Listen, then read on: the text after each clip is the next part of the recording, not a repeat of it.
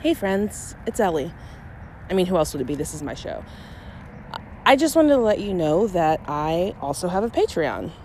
I told my Patreon nets, nights, whatever. People who follow me on Patreon, I told them about you, and I wanted to tell you about them. Over there is where I'm gathering things that I've written and things that I've made, all my creative endeavors, sharing some cool merch that I made on Redbubble sharing some thoughts and insights. And for right now, everyone who joins my Patreon as a patron gets weekly calls with me. We're all gonna just get together and have a little love fest. So, you can find me at Patreon at GoGetterism. I'm also on Instagram, in case you're not following me there. Same thing, at GoGetterism. All right, let's get to the show.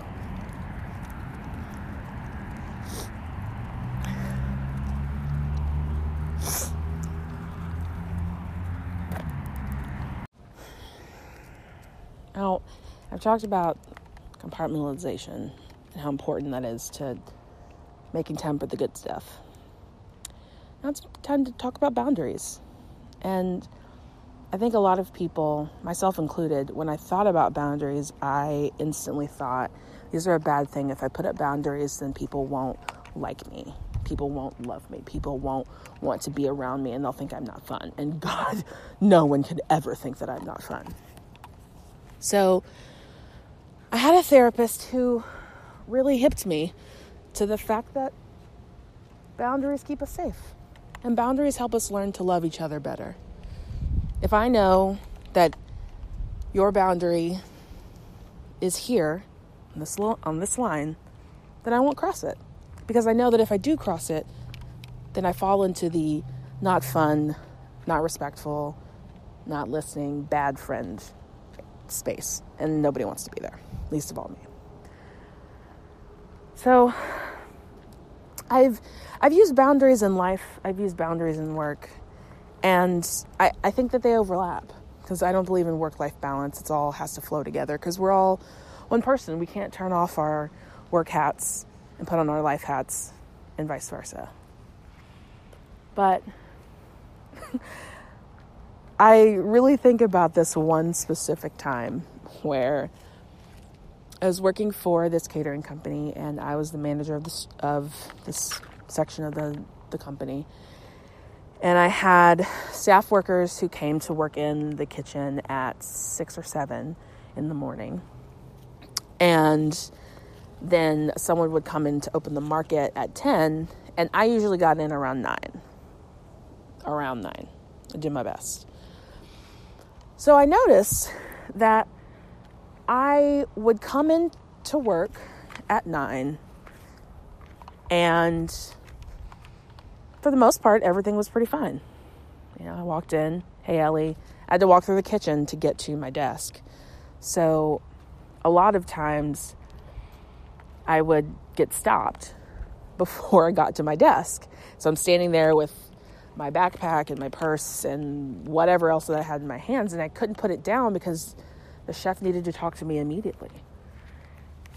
So that became a problem. Because then that means my entire day, I don't get to set up my day to run it the way that I need to run it. And I need some sort of control over that. So I'm not going to punish my staff for that, but I did start saying, hey, let me put my bag down and I'll be right back with you. Give me five minutes and I'll be right back with you. I let him know, hey, I need five minutes. And sometimes that five minutes was like just getting to my desk, putting my stuff down, and like getting some water or, you know, making my breakfast or whatever it was I needed to do once I got there. Yes, I did make my breakfast at work. I worked in a commercial kitchen. Trust me, if you had access to it, you would do the same thing. So then I things started to get a little rough. Had a little change of staff, had some new people working in different sections, and the person who was my head chef was brilliant, absolutely wonderful, capable, intelligent, ran teams before, and she was absolutely killing it, just crushing it. And I knew that because I would wake up in the morning, 7:38, never had to get on the bus to get on the train to get to work. I would wake up and I would have 10, 15 text messages letting me know what was going on in the kitchen. I don't need to know that. I don't need to know that the other team is floundering, so you had to go help them, or that the truck didn't come, so now you're behind on making this product. I, I don't need to know all that at 7 o'clock in the morning. And it came to me cosmically. I realized that I can just turn my phone off. Well, I can't turn it off, but I can turn it on airplane mode. And I'll figure out I know how to get to work. I know when things when the times when the buses and the trains come. So I don't necessarily need it for that.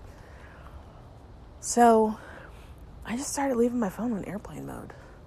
So I wouldn't get any messages, nothing from anyone until I walked into the door.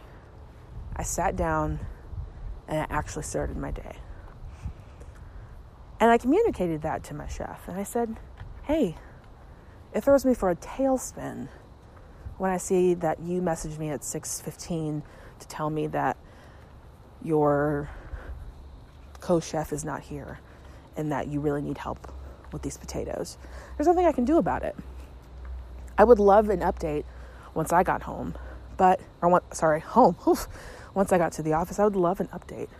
But I want an update when you're not stressed and when I'm not stressed. That's when I want the update. I don't want it when you're panicked. I've walked in the door. Oh God, Ellie, please help. Because there's nothing I can do. And especially since I didn't have a car at the time, there really was nothing I could do. I can only get there when the bus is going to get me there, and I'm not going to take a $40 Uber to get to the office. And by the time I get there, the problem will probably be solved or really close to it. And that lesson was good for both of us because it really forced her to say, Is this something that is a problem that I need to tell management about right now? Or is this something that is an annoyance that I can work through and then we can talk about it when I'm calmer. And instead of texting four, five, six times, that person could say, Okay, let me sit down. Ellie, when will you have 10 minutes in your day so that I can give you a recap of what's going on this week? Oh, well, maybe we should set a daily meeting. Maybe we should set a weekly meeting. Oh, absolutely. Let's do that. And that allowed us to have a specific time, going back to the compartmentalization, we had a specific time where we could share updates, grievances, what's going on, what we need help with. And I can work through those things in a way to where I can be present for this conversation and I can be ready to actually deal with whatever she's saying that needs to be done because she's my chef. I trust her. When she's in the kitchen, she's in charge. And I am not the chef. So there are some decisions that a chef needs to make that me, as just the manager of the store, I can't make that call. And vice versa. But we can't make those decisions based on emotion. We have to make sure that we're making decisions based on fact. And if we are going to do that, we need to make sure that we have a set time, we have a set agenda, and that's just when we talk.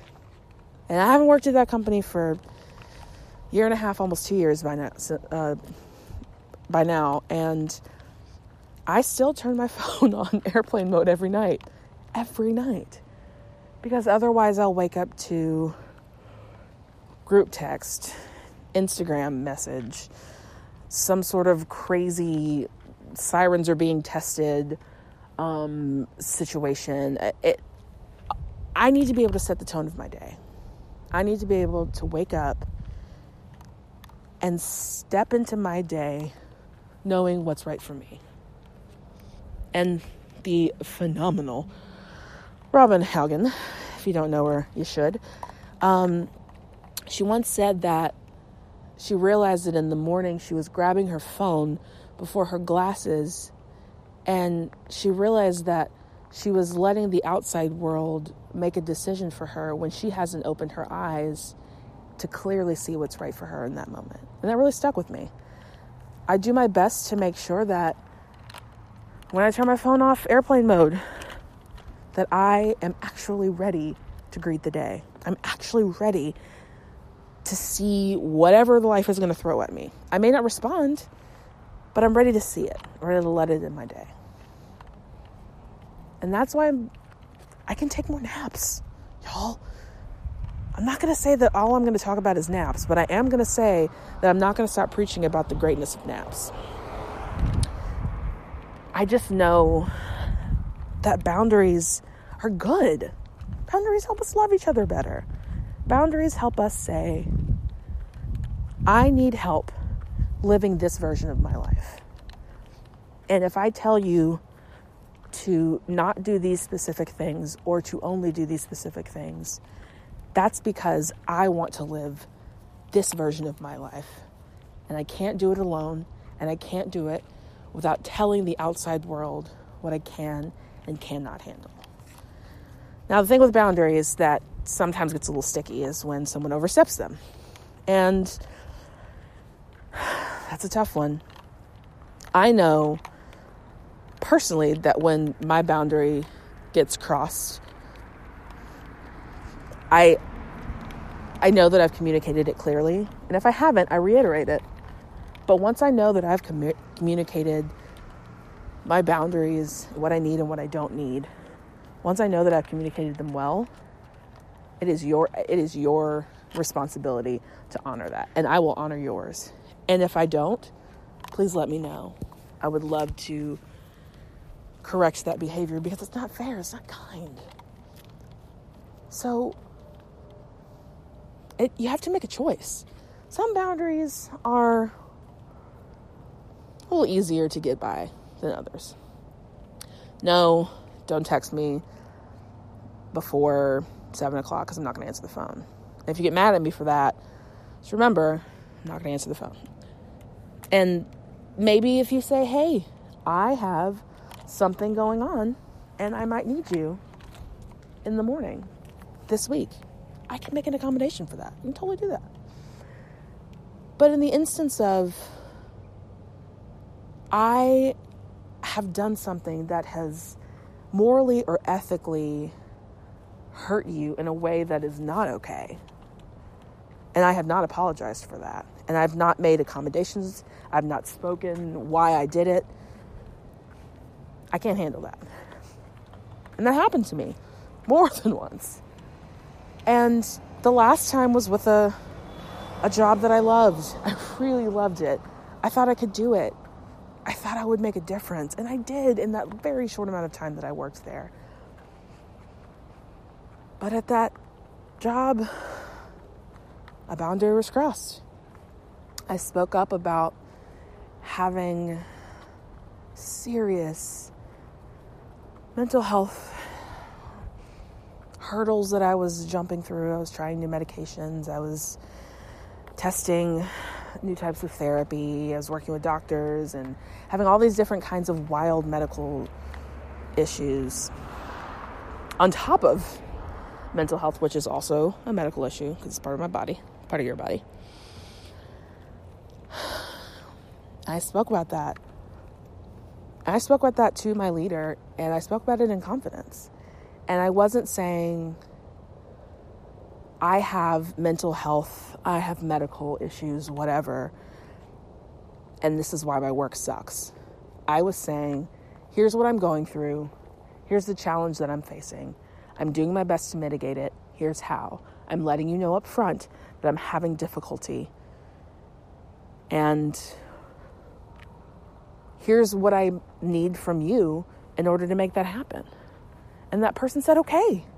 I can do that. We can we can accommodate you there." Legally, they had to. I didn't necessarily have documentation, so I don't know how legally that actually would stick. Let me know if you do know. But I asked for accommodation. I told them what my boundary was. I told them what my capacity was. And they said that they would honor it. And then it was thrown up in my face just a few weeks later. And that I can't handle. That I would never tell anyone to put up with that. I would never put up with that myself. I had something that was wrong. I had something happen that was completely out of my control. And I spoke up multiple times in advance about what I needed to get through that situation. And I was told it would be honored. And then when it wasn't, it was thrown in my face. And I'm getting a little choked up thinking about it because I felt so hurt by that. I felt so hurt that someone would say, I see what you're going through. I understand that that might be difficult for you. I'm willing to help. And then not only not help me, but tell me that it was my fault for doing something in a way that I couldn't help. And I had to make a choice. Should I stay in this situation where I am not helped, I am harmed, I don't feel safe, I don't feel that I can trust my superiors. Do I stay in that situation or do I go? And I'm not ever going to tell you what the right decision is for you um, because I don't know all the factors that make you you and influence decisions that have major impacts on your life. I this was a job that I had in the middle of the pandemic. So all I can say is that what I did was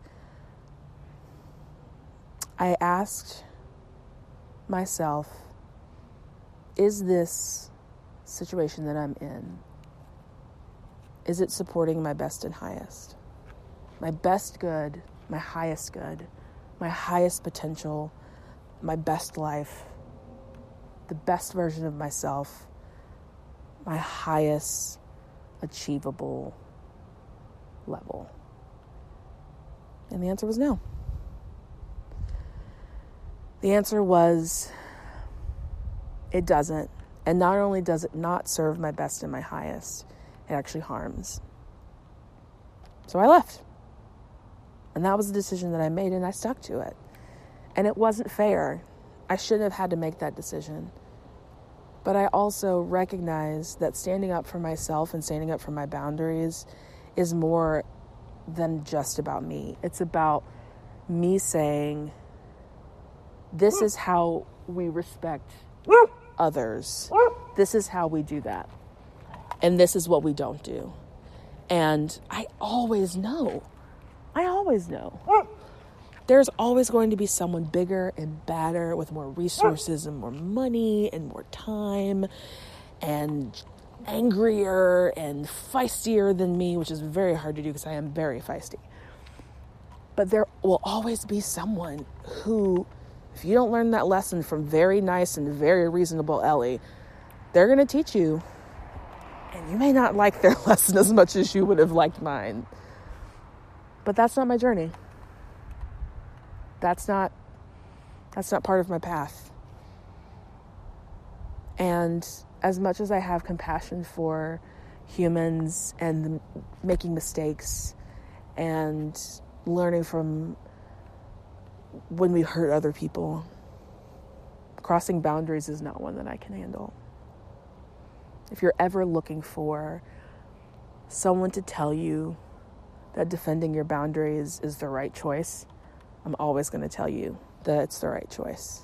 I won't tell you how, I won't make that decision for you because that's one you have to make.